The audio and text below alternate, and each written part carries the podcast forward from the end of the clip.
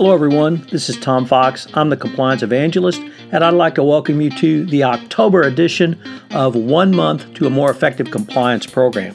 This is the only monthly compliance program focusing on a different subject, taking a deep dive so that it will help you have a more effective compliance program. This month, I will be talking about one month to more effective compliance for business ventures. But first, a word from this month's sponsor, the Volkov Law Group. Hi, I'm Mike Volkov of the Volkov Law Group and proud sponsor of this month's podcast series. The Volkov Law Group believes that every company should have a robust ethics and compliance program. Experience and research show that ethical companies are better performers in the global marketplace. At ethical companies, employees believe in the company, they feel vested in the company, and are more productive. As a result, misconduct rates are much lower and financial performance is higher. We can help you achieve these benefits through an effective ethics and compliance program.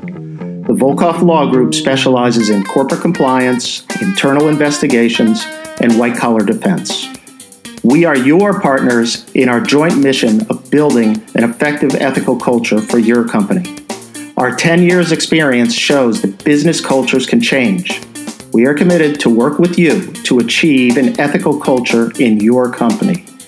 We address your company's anti corruption, antitrust, trade and sanctions, anti money laundering, and other regulatory and legal risks.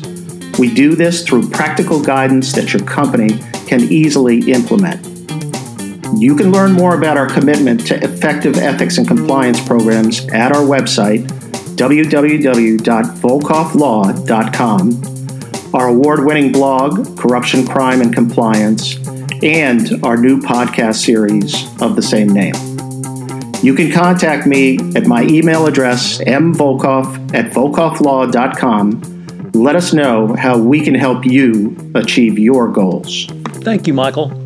In this month's series, we will take a look at the role of compliance in mergers and acquisitions, the role of compliance in joint ventures, and joint venture agreements, distributorships, franchises, teaming agreements, partnerships, as well as other types of business relationships. At the end of October, you have an excellent grounding in what you need to do for a business venture under the FCPA. My one month series of One Month to a More Effective Compliance Program running through 2017 is a part of the Compliance Podcast Network. Day 20 Franchisor Liability. I'm often asked about the franchisor liability under the FCPA. Franchising has been a successful model in the United States, and now many corporations are looking at overseas expansion opportunities through franchising. Franchise law has become well developed across the United States, with many states developing laws to protect the rights and obligations of both parties in a franchise agreement. According to a 2008 survey from the International Franchise Association, nearly of nearly 1,600 franchise systems, two thirds of respondents currently franchise and operate in non U.S. markets, and three quarters have a plan to do so by in initiating international expansion. There are no reported FCPA enforcement actions regarding franchisors. However, the factors in a franchise relationship would lead one to clear to conclude that clear FCPA responsibility of a franchisor for the overseas actions of its franchisees. Additionally, court interpretations of the FCPA have held that it is applicable where the conduct violative of the Act is used to obtain or retain business or to secure an important business advantage, which can cover almost any kind of advantage, including indirect monetary advantage, even as nebulous as reputational advantage. As everyone knows, FCPA and the FCPA prohibits payments to foreign officials or to state-owned enterprise employees to obtain or retain business or secure to improper business advantage. Nevertheless, many U.S. companies view franchisees franchisees as different from other types of business ventures.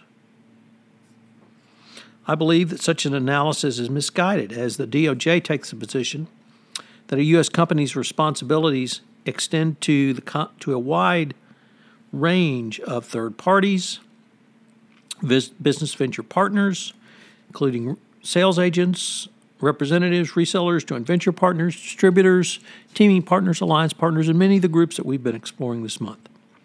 It does not take too great a leap of imagination to see that a franchise relationship could be easily contained within this interpretation. Further, it does not take too many legal steps to see that a franchisee's actions can impute FCPA liability to a U.S. franchisor's to a U.S. franchisor.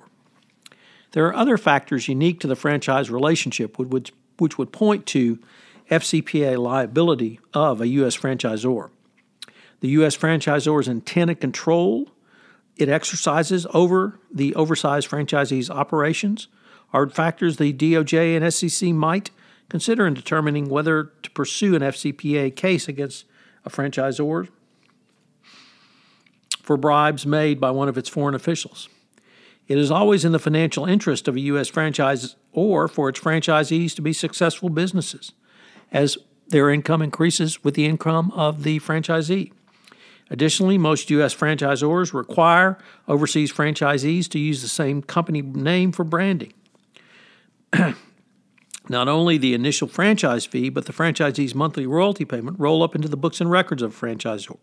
So this might well catch the attention of the SEC if there's simply a books and records violation.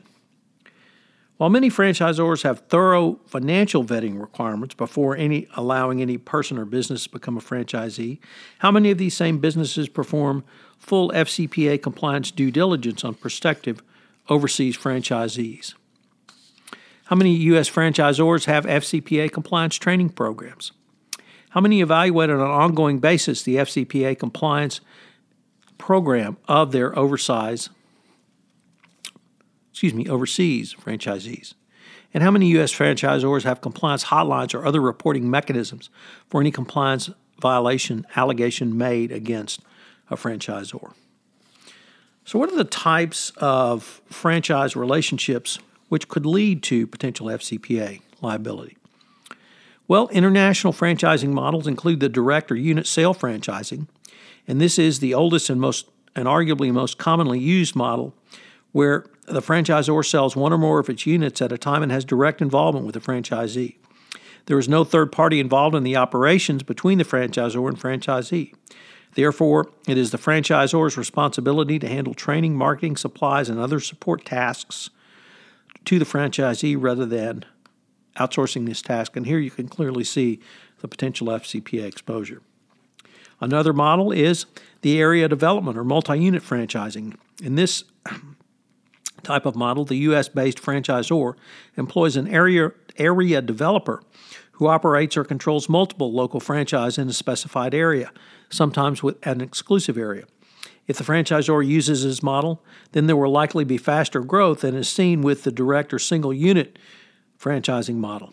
Typically, area developers are sophisticated business persons and have knowledge about the particular territory where the franchisor is interested or have a better ability to find out about the territory. Oftentimes, the area developer has one agreement with the franchisor and a separate agreement with the area franchisees. D- this differs from the direct or single unit model and utilizing an area development approach can be financially beneficial to the domestic or U.S. franchisor because the area developer bears some of the financial burden for paying the expenditures. But here, once again, you can see the potential FCPA exposure with the third party representative or the third party between the franchisor and franchisee. Finally, is master franchising, which is the most common expansion method used in international franchising. So this method usually involves a contract between a U.S. domestic franchisor and a master franchisee in a particular area that then contracts with third party sub franchisees within the specific territory. Frequently, the U.S. domestic franchisor will have no contractual relationship with the sub franchisees. The master franchise effectively acts as a franchisor in the local market and will recruit, research, train, and provide other support in the local area on behalf of the domestic franchisor. And here, this clearly demonstrates the potential FCPA exposure by turning over the function to the master franchisor in the area in question. So you can clearly see potential um, liability for U.S. domestic franchisors, but the franchising models, I think, lend themselves to also an FCPA or bribery and corruption risk. So, what are today's three key takeaways? Well, number one, consider the different types of international franchise agreements to help assess your FCPA compliance risk. The master franchising agreement is going to be different than the single unit agreement, which may be different from the area development or multi unit franchising agreement. Two, while there are no reported FCPA enforcement actions involving international U.S. domestic franchisors, does not mean that there are not some coming down the road, and be prepared.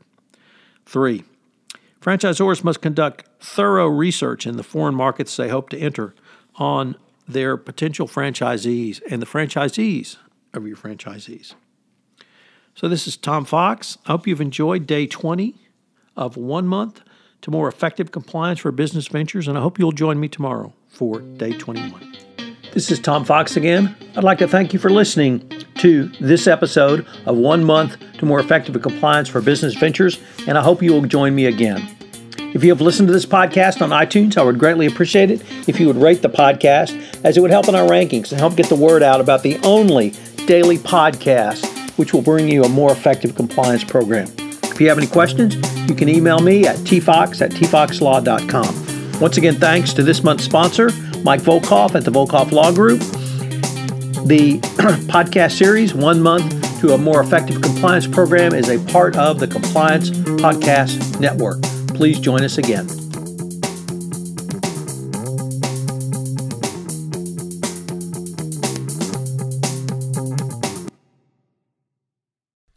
Podcast is a part of the C Suite Radio Network. For more top business podcasts, visit c-suiteradio.com.